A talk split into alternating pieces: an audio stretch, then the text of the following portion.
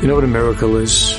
A miracle is when you think Hashem is not there, and then all of a sudden you can see Hashem, you can feel Hashem saying, Ani kan, ich bin I'm here, I'm here.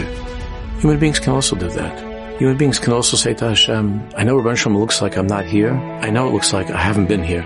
But Be'emes, the truth is, I'm still here with you.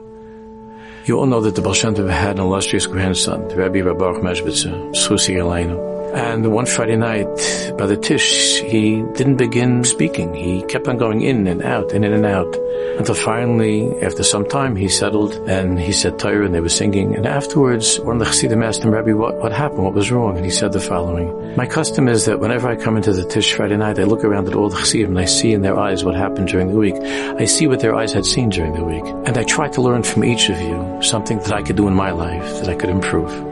There was one fellow that came, when I looked in his eyes, they were so dark. He had seen such horrible things this past week that I, I simply couldn't bring myself to come into the Tish.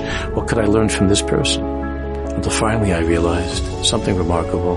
If I would have looked at what he looked at during the week, if I had done what he had done during the week, I never ever would have come to a Friday night Tish. I never would have gone to the Rebbe.